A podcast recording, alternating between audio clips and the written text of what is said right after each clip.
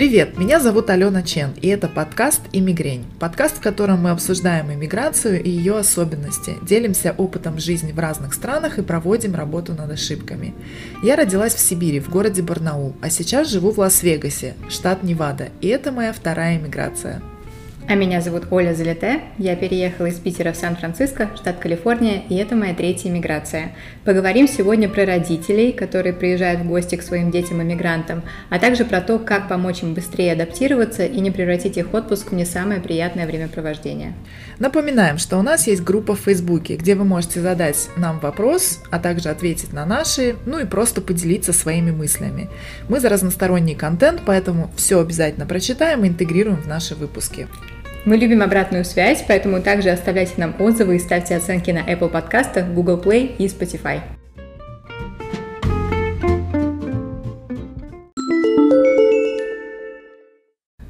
Одно из самых сложных переживаний в эмиграции, я сразу так прям с места в карьер начну наш выпуск, это то, что родители и близкие, а, родственники оказываются по другую сторону океана. Как правило, это если на западном побережье а, в, в Америке да, иммигрант живет, то это в среднем там а, минус 12 часов. То есть все наоборот.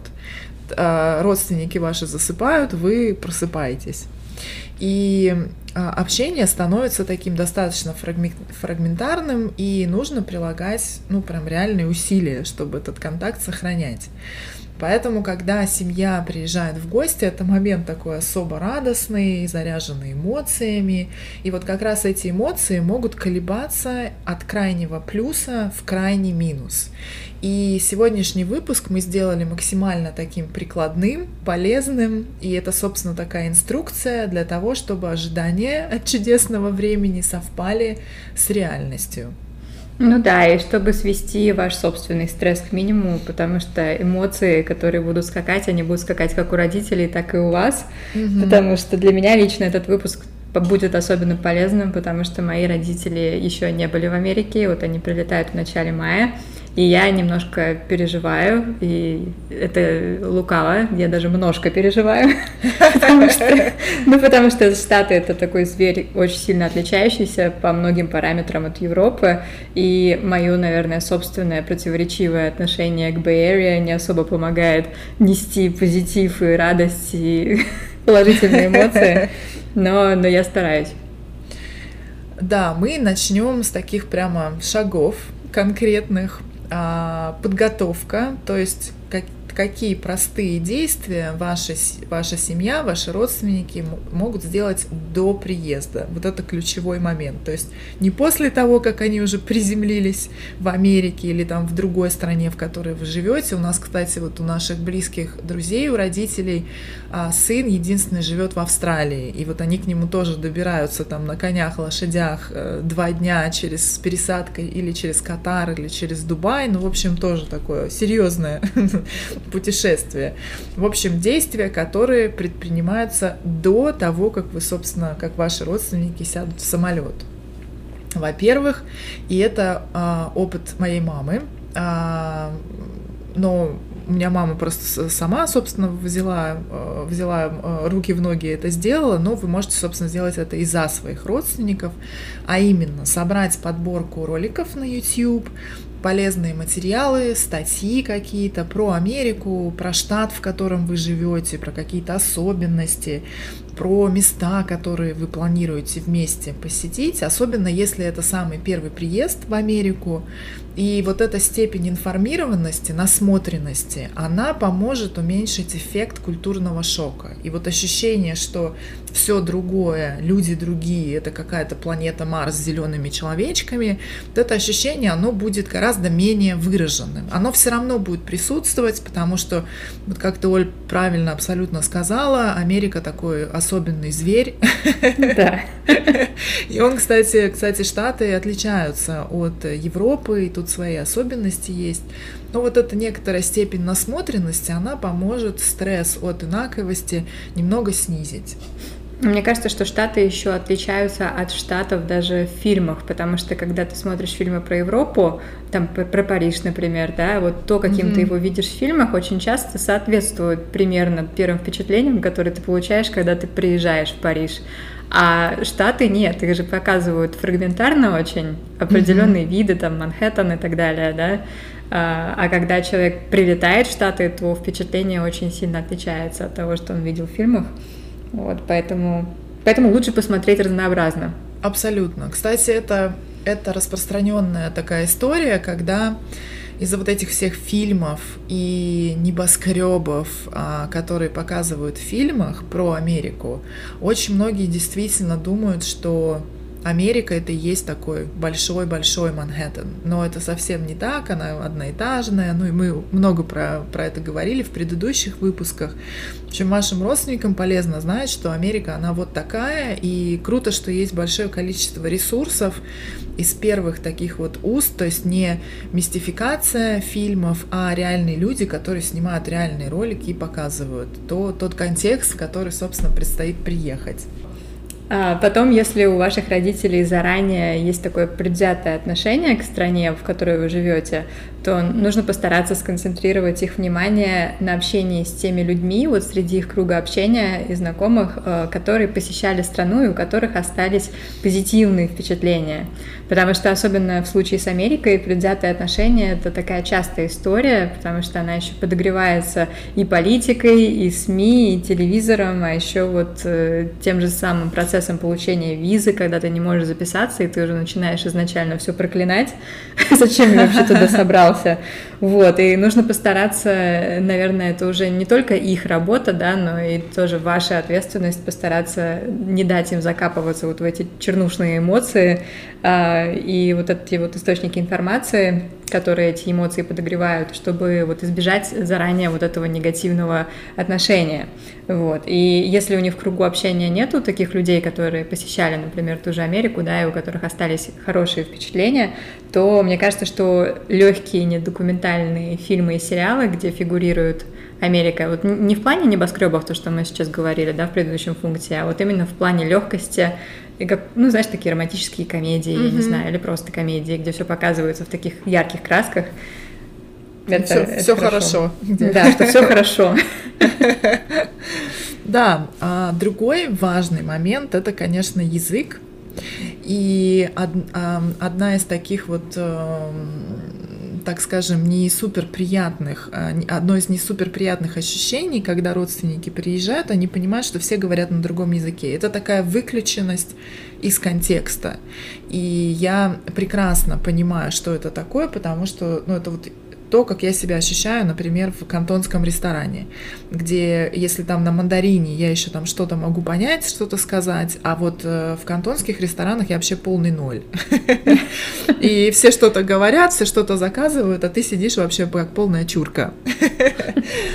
Поэтому вот чтобы избежать такого достаточно неприятного ощущения, можно составить список простых фраз на английском языке, какие-то полезные слова по темам э, аэропорт, там та же еда, приветствие, навигация, например. То есть все, что может пригодиться, э, собственно, в поездке. И есть еще замечательное приложение Google Переводчик. Э, там можно не только печатать, но можно даже наговаривать э, фразы и предложения, и переводчик это переводит, и, и он даже озвучивает. То есть это супер удобно. У меня, например, мама не очень этот переводчик любит, потому что она нетерпеливая, и она не любит вот это, даже наговаривать. То есть ей нужно сразу, чтобы все произошло. Но вот папа, кстати, с переводчиком прям очень дружит, и они в, в больнице у меня с Джеем так общались, вообще без, без моей помощи абсолютно. И вот это умение а, объясниться простыми фразами, она, э, вот это умение, э, уровень стресса снизит гораздо, поэтому очень, очень рекомендую вот это сделать. Да, это важно. Ну, приложение, оно, это, конечно, замечательно, если будете пользоваться, но я знаю, что не всем заходит приложение, mm-hmm. потому что у меня, например, родители больше любят бумажную литературу, и я знаю, что им, скорее всего, зайдет разговорник какой-нибудь ага. бумажный, где, в принципе, уже все поделено по этим тематикам, но я радуюсь еще, что им не нужен разговорник, потому что у меня есть папа, который, который говорит, и он полетит вместе с мамой, вот, и это большой бонус. Но еще, кстати, то же самое касается путеводителей, потому что кто-то не очень смотрит YouTube и вообще не очень воспринимает всю вот эту а, современную, современную среду блогинга, да, и угу. каких-то статей, поэтому а, многим подходит просто купить несколько путеводителей разных и просто читать и начитывать дома. Вот. А также еще, если ваши родители вообще не говорят никак на английском языке, постарайтесь вот дать им понять, что это нормально и что ничего стыдного в этом нет, потому что принято считать, что английский язык — это необходимость, что это самый там, международный язык, и его необходимо знать, но на самом деле нет. Мне кажется, что не необходимость. Ну, то есть это желательно, но э, не знаю, я просто знаю, что родители начинают переживать, и особенно, когда это такой долгий перелет, и на самом деле столько аспектов, по которым стоит переживать, что переживать еще по поводу языка, мне кажется, что надо как-то постараться их успокоить, чтобы они не концентрировали свое, свое внимание на этом. Это правда, это правда, абсолютно согласна, в этом ничего такого стыдного нет, потому что в, в России достаточно сложный язык учить, потому что страна огромная, и возможности контакта с носителями, она, ну, не такая большая, и, а учить язык по книгам, там, по по, курсам сложно. То есть в Европе гораздо проще, например, потому что ты волей-неволей пересекаешься с разными национальностями. Если в Москве вероятность встретить иностранцев больше, то где-то, например, не знаю, в Красноярске или там, ну, в Новосибирске, наверное, в меньшей степени, но в Барнауле точно иностранцев очень мало. Хотя, кстати, у нас китайцев много там. А, но в любом случае, то есть вот это вот слово, которое называется exposure, то есть, а, то есть когда ты имеешь возможность вот с этим количеством огромных людей контактировать. Поэтому ничего страшного в том, что язык на базовом уровне или его вообще нет. Э, ничего, ничего страшного и стыдного точно в, в данном факте не присутствует. Mm-hmm. И еще вот один такой пункт, он, я достаточно подробно по нему пройдусь. А, необходимо очень четко вот по шагам объяснить вашим, особенно родителям, что будет происходить от посадки в самолет в Москве до встречи вами их в аэропорту в а, США. И чем подробнее, тем лучше. Я маме очень все прям четко объясняла и даже объяснила ей на всякий случай, что такое статус SSSS, это доп. проверка от э, Homeland Security, вот что, что происходит, если вот этот статус на билете появляется, почему не стоит переживать, какой процесс.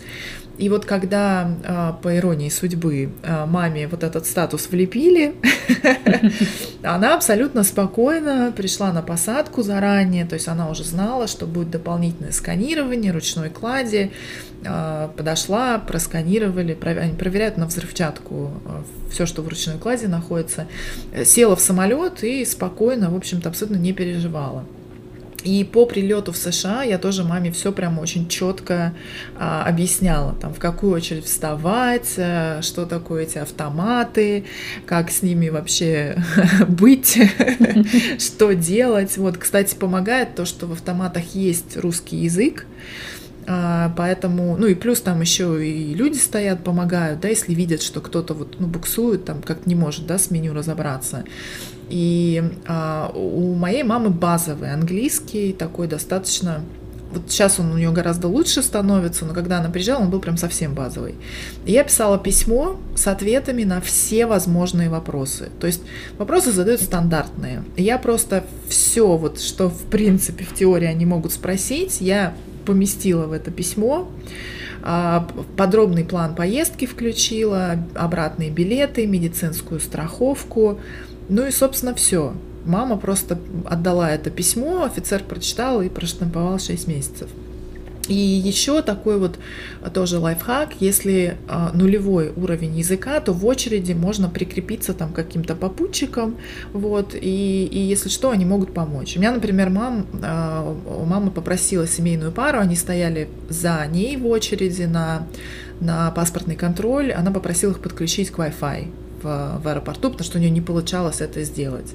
Вот такое тоже может, может помочь. И, собственно, еще один момент это джетлэг. О, да. И я рекомендую всем, если переносится хорошо мелатонин, пить за 7 дней до путешествия и продолжать пить неделю после. Помогает перестроиться быстрее. Вот. Но э, джетлэг тоже такая история. Очень, очень редко бывает так, что перестраиваешься сразу. А, зависит от э, там, уровня стресса до и вообще, вообще что до перелета происходило, в каком состоянии организм. Но обычно он бывает, это э, никуда от него не деться. Особенно если большая перестройка, там 12-14 часов. Вот это нормально, 3-4 э, дня, ну, такого перестройки будет мне, происходить. Мне, кстати, кажется, что родителям еще в какой-то степени чуть проще с джетлегом, потому что у многих бессонница. И поэтому они могут быстрее, то есть перестроиться на время, потому что они могут не спать дольше. А те, у кого все хорошо с часами функционирует, и у кого сон тоже нормально нормально выстроен, да, вот расписание, то есть человек живет по расписанию и хочет уже спать, независимо там когда он прилетел, когда он там, сколько он проспал, он хочет спать. У родителей у некоторых попроще, потому что они просто могут не спать дольше. Да. Вот. Ну, еще стараться пить много воды, потому что очень часто люди это забывают делать. Я знаю, что я одно время помню, что я терпеть не могла пить воду, находясь в самолете, потому что меня дико бесили походы в туалет в самолете. Меня, меня бесят вот эти вот маленькие маленькие туалеты, но это, это важно, потому что ты обезвожен, и джетлаг потом переносится намного тяжелее, если не пить. Это правда. Теперь давай перейдем ко второму блоку, то есть что происходит уже после приезда в США. Но США я так условно как бы говорю, да, то есть это может и в другую сторону, там ту же Австралию, например, там тоже джетлэг такой, он как бы кверх ногами, но тоже достаточно тяжелый будет. Mm-hmm. У меня мама приезжала в прошлом сентябре, в первый, это был первый ее приезд в Америку, и она, в общем-то, прошла через э, огонь, воду и медные трубы. Во-первых, очень длинный был перелет, то есть из Барнаула она прилетела в Москву, это 4 часа, остановилась на ночь, и на следующий день уже полетела из Москвы в Лос-Анджелес, это 12 часов 14, 14 часов. И далее в тот же день я ее встретила в Алле, и в тот же день мы полетели э, в Вегас через три часа там после ее прилета. И разница времени между Вегасом и Барнаулом минус 14 часов. Офигеть. Да, да, то есть это прямо совсем кверх ногами все. А, и после прилета мы а, дали маме отдохнуть 4 дня. Я как-то так подумала, что за, за 4 дня у нее она расквитается с джетлегом. И вот через 4 дня мы, я посадила ее в машину, и мы поехали в road trip, ну, то есть в поездку, да, на машине по Калифорнии. Из Вегаса в LA, потом в Пасо-Роблес, потом Пебл-Бич, Монтерей, потом Саратога, Сан-Франциско, и потом на самолете назад в Вегас. То есть практически каждый день мама просыпалась в новом, в новом месте. И, и, собственно, насыщенность вот этими событиями, она после нашего возвращения в Вегас, она не стала менее такой выраженной, потому что через пару дней после того, как мы вернулись, на, к нам нагрянули родственники, друзья на ресепшн, вот, и и, собственно, да. И, и маме при, ну, пришлось со всеми познакомиться, пообщаться, все имена запомнить. То есть это была просто такая вот бешеная круть-верть из мест, эмоций, людей, настроений. То есть просто все вот, все, не знаю, все, все в одну кучу. И и вот с этим самым джетлегом у мамы была интересная история. Она после приезда, прилета в Вега, во-первых, она когда прилетела в Алы, она такая была очень бодрая, свежая. Я говорю, а как ты себя ощущаешь? Она говорит, вообще круто. Я думаю, окей. А потом, собственно, мы прилетели в Вегас, уже было вечером дело, там 8 часов. Я говорю, ты как себя чувствуешь? Она говорит, вообще хорошо, сейчас я лягу спать, просплю и все. Она говорит, у меня нет джетлега, джетлега не будет. Я думаю, ну, может быть, это какой-то уникальный случай, может быть, действительно нет. Я еще так подозрительно, подозрительно как-то к этому отнеслась. И вот на следующий день она действительно там легла спать, когда мы прилетели, всю ночь проспала, вообще замечательно, утром встала, мы позавтракали. И потом где-то к обеду, часам к трем, то есть это как раз минус 14 часов, то есть когда в Барнауле ночь, то есть mm-hmm. дело, в общем-то, спать. А, ко сну дело идет. И, и в общем-то, ее начало прям очень сильно в сон клонить. И, и вот моя была ошибка в том, а, и это достаточно сложно все-таки сделать. То есть, когда ваших там родных клонит в сон, их нужно тормошить и прямо насильно, не знаю, там выводить на улицу, гулять э, с ними, как-то занимать, в общем, чтобы ни в коем случае не спали. Первые 3-4 дня будет очень тяжело, и я, в общем-то, этого не делала, потому что, ну, мне просто как-то было жалко маму, потому что она прям спать так хочет, да, а я тут, ну, как бы буду ее тормошить. И в итоге она там пару часов спала днем, потом просыпалась, и, и борьба с джетлегом у нее затянулась на практически на неделю. А, поэтому по-другому тут вот никак не сделать, то есть жестко нужно просто не давать спать. И при этом у меня мама, она же, она врач, и она говорит, я прекрасно вот понимаю, что, что со мной происходит, вот, симптоматику, то есть всю, но, но бороться с ощущениями, ну просто она говорит, это невозможно, то есть это как бы выше сил. И, и джетлэг это вообще такая коварная штука, то есть нужно тоже, точно так же, как к незнанию языку, к реакции организма на джетлэг относиться с добротой и с пониманием к себе, потому что штука достаточно коварная, и вот даже Джейсон, он такой очень э, э, опытный пути, путешественник, но и вот он, сколько раз мы встречались в Европе, в принципе, нормально у него все проходило, он там быстро перестраивался, кроме Стокгольма. Вот он этот, этот город до сих пор помнит как какой-то город боли и, и вообще и вообще страданий, потому что он туда прилетел. Мы на пять дней встречались в Швеции, и он прилетел после напряженного просто периода на работе, и, собственно, его накрыло прямо жестко. То есть настолько, что он в 5 часов его просто рубило конкретно, и вот пока он там три часа не спал, он, ну, невозможно вообще было функционировать. Потом мы шли на обед, он там полз просто на карачках на, на ужин. Ну, в общем, был капец. Он Стокгольм до сих пор вспоминает, он какой-то в тумане. Он говорит, я вообще не помню, что мы там делали. Но вот, кстати, папе у меня джетлэг, скорее всего, не грозит, потому что э, он работает в реанимации, и у него дежурство там уже больше 30 лет, то есть он, для него вообще все смешалось, люди, кони, он может спать, бодрствовать в любой момент, то есть, например, если он бодрствует, да, и тут там надо 15 минут поспать, он может лечь 15 минут поспать, встать снова бодрый. То есть это ну, абсолютно у него все напутано с биоритмами. Ну, это, кстати, удобно. У меня папа тоже, я за папу меньше переживаю, потому что у меня папа постоянно летает в командировке от G, и угу. он тоже быстро уже перестраивается, у него тело привыкло, а мама нет. И у меня, кстати, не будет возможности их тормошить, потому что они будут жить в Ист-Бэй, то есть ага. у них будет машина, но если они на этой машине куда-то уедут, и потом мы договоримся встретиться вечером на ужин, то у меня не будет возможности их достать и протормошить. Да, да. И, ну, вот, собственно, да, по-другому, по-другому никак. И если дальше, да, ситуацию разбирать уже, собственно, эм, собственно, в Америке, да, после прилета ваших родственников, родителей, э, вода и еда.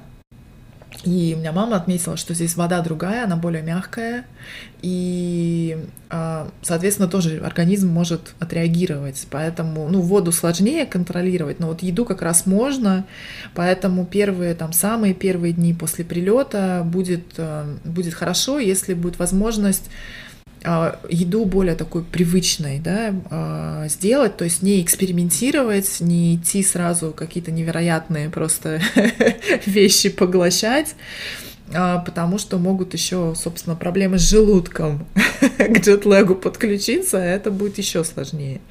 И вот в Неваде, например, у нас очень сухой климат, и поэтому воды нужно пить гораздо больше, чем обычно. И я помню, что я прям следила, что мама достаточное количество воды пьет, потому что ну, такой привычки нет. То есть я даже когда сюда прилетала, мне приходилось себя сознательно настраивать на то, чтобы пить там больше, больше воды, чем, чем, чем я привыкла. Ну вот у нас тоже очень сухой воздух. Вот мы живем с увлажнителем, и то его очень часто не хватает. И мне кажется, что это будет тоже хорошая идея, если у вас родители останавливаются не с вами, а отдельно в отеле. В отеле обычно нету, нет увлажнителей воздуха, поэтому если вы им маленький дадите, то это уже будет очень хорошо, потому что у меня постоянно нос заложен, у Джареда тоже нос заложен, хотя он вроде как привык, привычный к Калифорнии, но это очень тяжело. Согласна. Еще один такой пункт, пунктик а, развлечения. И тут сейчас э, я включу рекламщика своего и, собственно, скажу, что нужно прямо вот идти от так называемой целевой аудитории, то есть от тех, для кого вы эти развлечения придумываете. И иногда нам кажется, что вот, вот, это вот, вот эту вот э, штуку развлекательную, которую мы запланировали, будет просто здорово, классно и весело, а на самом деле для другого человека это ну, совсем, совсем, ну, совсем ему это не нравится. Приведу пример. Во время нашей с мамой поездки на автомобиле по Калифорнии мы с Джеем а, в общем, придумали такую вот особенную, в общем, историю. И когда мы останавливались в Монтерей, нам Джей забукировал отель прямо на берегу океана. Вот буквально там в 10 метрах. И... Но есть нюанс. То есть помимо там красивых закатов и рассветов и вообще волны и вот это все, а, в номере вот слышимость волн, просто вот такое ощущение, что на тебя идет цунами. И особенно, когда темнеет, тогда вообще вот просто прямо кажется, что сейчас смоет нахрен вместе с этим отелем и номером вообще просто к, к, к этим на букву Е и, и, и ням заканчивается слово. И вот, собственно, мы зачекинились, пришли в номер. Я смотрю, мама такая у окна стоит просто в ужасе. И, и в общем-то, нас вместо восторга какая-то полу вообще бессонная ночь дала, потому что маме сначала казалось, что нас прям реально смоет. Потом она, она уже говорит, я говорит, сама себе такая сказала, так, соберись, тряпка. Ну и что? Ну если нас начнет смывать, мы быстро схватим чемоданы и побежим к машине, к парковке. И она говорит, после этого, собственно, она заснула. Но я вот хочу сказать, что когда стемнело, мне тоже начало казаться, что нас смоет нахрен. Потому что темно, вообще ничего не видно. То есть еще, знаешь, там такие вот э, стекла были витражные, то есть от пола до потолка. И, и, и, и ничего не видно. Просто там какая-то, знаешь, буйствует стихия, и такое ощущение, что реально просто какой-то торнадо, цунами идет на тебя. И на самом деле страшно. И вот еще как, как суммирование да, вот этой мысли, мы, мы все очень разные, мы от разных вещей получаем удовольствие, это неплохо, не хорошо, ну мы просто действительно по-разному все устроены. И вот эти предпочтения очень важно учитывать, когда а, планируются разные развлекательные, в общем, истории для, для родственников, для родителей, и не просто основываться на своих собственных каких-то предпочтениях. Я, кстати, еще заметила, что американцы привыкли многие спать под какие-то звуки. Меня Джаред часто спрашивает, а тебе не тихо? Подожди, а как мне должно быть ночью, когда, когда я хочу, чтобы мой организм отдохнул от всего? Потому что они, многие спят под вот эти вот fans, да, вот, э, которые цирку, воздух, циркуляция. Ага. Либо они спят под вот эти вот машины с white noise или какие-то тоже звуки. А, и первое время мы, когда жили в Дейли Сити, вот э, со стороны океана, там был жуткий ветер. И mm-hmm. мы тоже включали звуки каких-то там океанов, э, шелест листвы, ну, чтобы можно было спать не просто вот под этот дурацкий ветер. Но я вот не знаю, я не привыкла. Я привыкла, что для меня крепкий сон — это тишина. Тишина, да, Абсолютно. согласна. Согласна. Да. И вот, кстати, тоже на тему, на тему развлечений и того, что нужно ориентироваться все-таки не только на предпочтения, но еще и на физические возможности родителей. Я помню, что когда мама ко мне прилетела в Малагу на день рождения, я вот ее совсем измучила километровыми пешими прогулками. Это у нас просто такие были марш-броски каждый день. И у, у меня тогда, ну, собственно, как и сейчас, ничего не изменилось, у меня не было прав, поэтому я привыкла везде вот наворачивать свои километры пешком.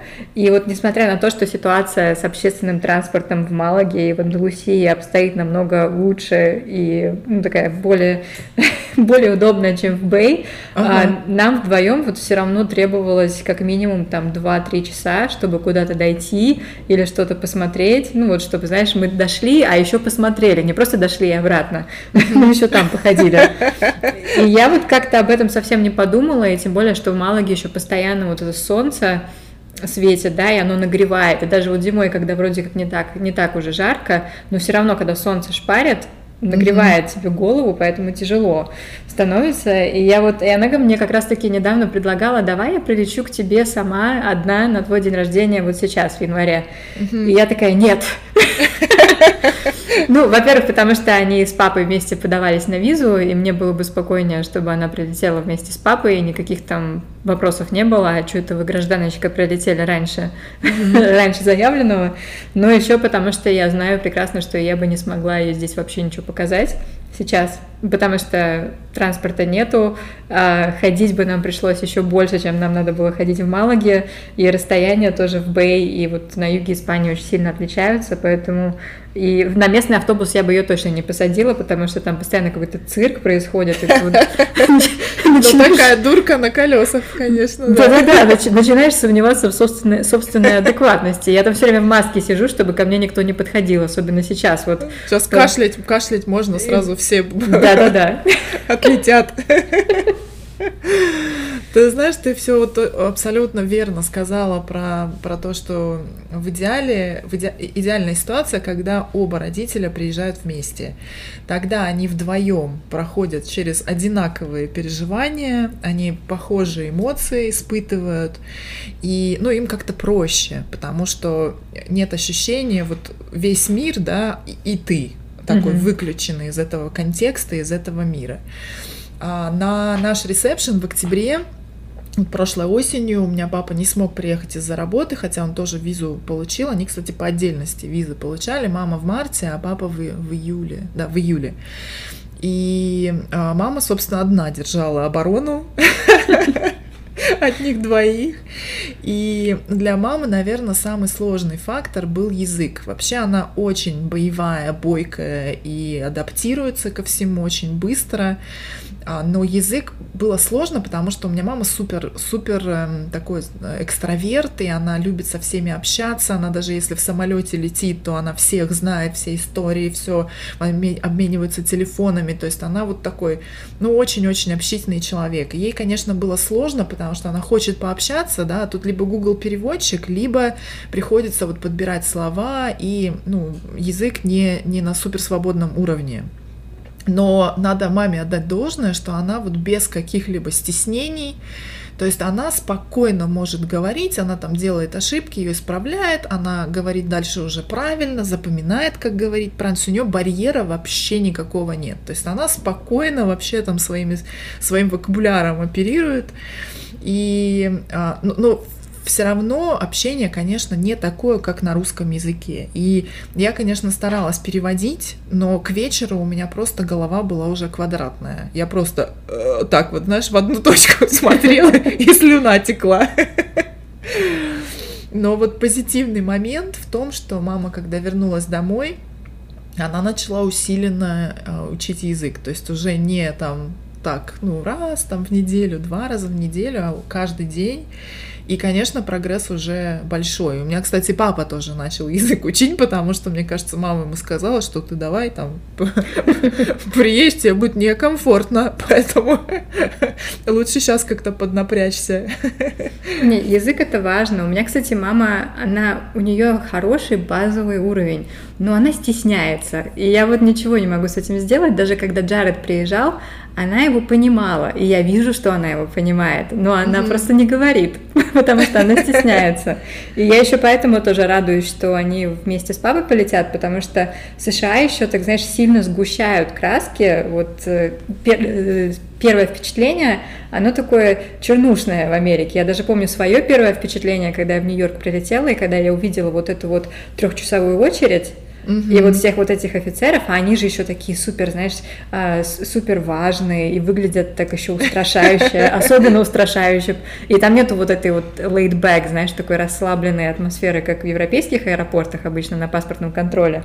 И поэтому Поэтому я очень рада, что вот в этой очереди мои родители будут стоять вместе, если что, и декларацию, которую, кстати, теперь не на каждом, а, не на каждом рейсе выдают, чтобы заполнить, а, они смогут спокойно найти, потому что папа там будет, и папа сможет прочитать и понять все, и он не будет стесняться, скорее всего. И, и диалог тоже с офицером, а, который, кстати, иногда может превратиться в допрос, потому что никогда не знаешь. У них же еще выборочно бывают вот эти вот проверки на пассажирах, когда они начинают задавать больше вопросов, чем обычно, и сразу mm-hmm. человек теряется, особенно если стеснительный, как мама моя, вот. Поэтому, да, я очень рада, что родители полетят вместе и будут всячески друг друга поддерживать. Да, ты знаешь, сейчас еще вот со, э, со, с эм, смартфонами, роумингом, Google картами, вот всеми этими дополнительными, так скажем, костылями проще. И я помню, как у меня мама прилетала ко мне в Дубай, в один из своих приездов и поехала ко мне на работу на такси. И ехать было совсем недалеко, там буквально там из, я уже не помню, где... А, я жила... Ну, в общем, неважно, уже сейчас не буду там ковыряться в этом вспоминать. В общем, мама взяла такси, и таксист ее завел... А, это, наверное, 2009 был год. И, в общем, таксист ее завез вместо, а, вместо медиа-сити в интернет-сити. А это в трех километрах друг от друга находится. И, и в общем-то, в, в, там в то время, это 2009 год, э, таксисты были индусы, то есть это никакой там не Uber, как сейчас, а вот индусы, э, дубайское такси, и а, уровень английского у них еще хуже, чем у мамы в том, в том году был. И, в общем-то, э, у нее телефон не работает, она понимает, что она вообще где-то не там находится, как объяснить, куда ей нужно поехать, непонятно, потому что, ну, она-то как-то может еще, да, свой вокабуляр собрать, а индус mm-hmm. вообще ничего не понимает, он не в, не в зуб ногой. И, в общем-то, я к тому времени, я уже поняла, что что-то не так, потому что она мне позвонила, когда она выезжала, и уже вот должна была давно приехать, ее нет. Я села в машину и, собственно, кругами ездила, объехала весь Медиа-Сити и уже потом начала прочесывать а, вот этот вот интернет-сити и случайно увидела маму около такси. Она там уже ругалась с таксистом, она ему, в общем-то, там, в общем-то, давала, так скажем, а, на, на букву «П» вот этих вещей, лей, которые заканчиваются. Вот. И такое приключение. И, собственно, здесь мораль истории какая? В том, что нужно обязательно роуминг, заряженный телефон полностью, запасной аккумулятор. У меня мама, когда летела, я обязательно ей говорила полная зарядка и полная зарядка а, аккумулятора дополнительного, чтобы у тебя была а, подключенный роуминг на всякий случай. То есть нужно быть на связи. Сейчас в этом плане проще гораздо. Ну, это хорошо, что вы нашлись. Не говори. Меня мама, до, мама до сих пор, мама до сих пор помнит. Но она как приключение, она такой позитивный очень человек. Она такая, да, помнишь, как я потерялась?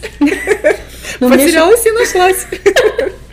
Ну, мне кажется, что мы еще родители часто недооцениваем, потому что мы думаем, что еще на нас лежит вся вот эта ответственность, чтобы вот человек долетел и вот этого человека забрать. Все, вот он уже да. в наших руках.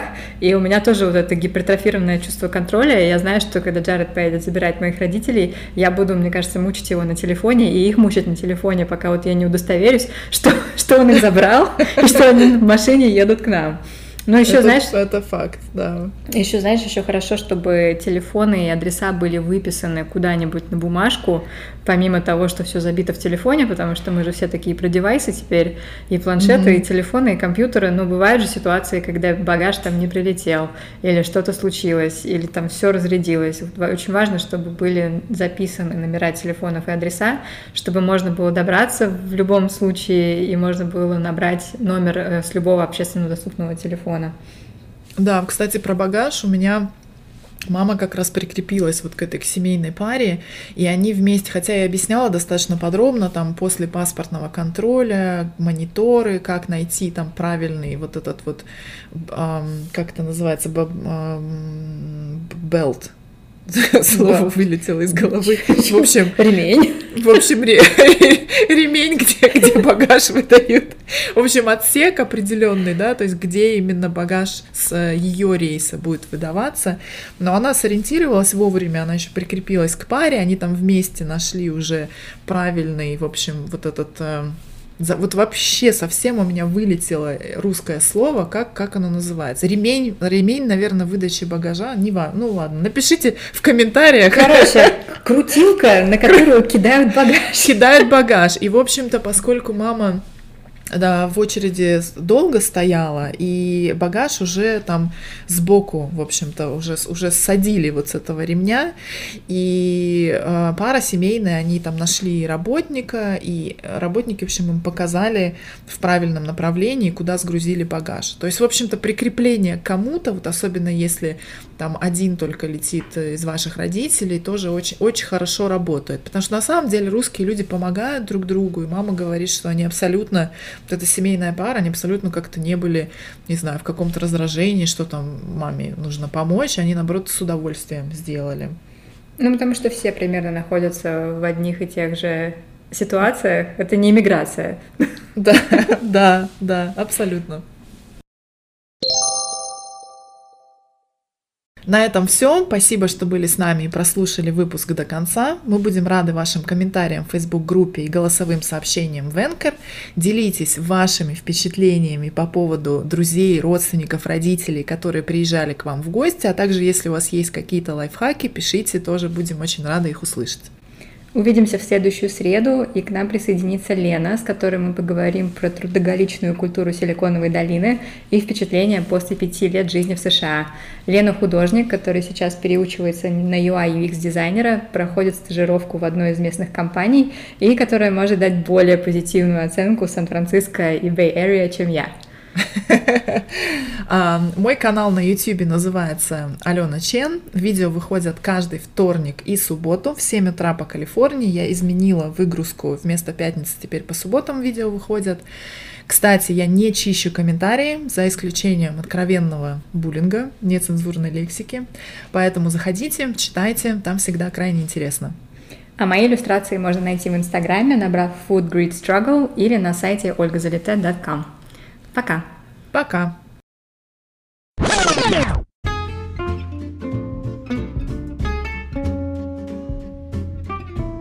Мы любим обратную связь, поэтому также оставляйте нам отзывы и ставьте оценки на Apple подкастах, Google Play и SoundCloud. SoundCloud. Сейчас. О, это интересно, я тут написала.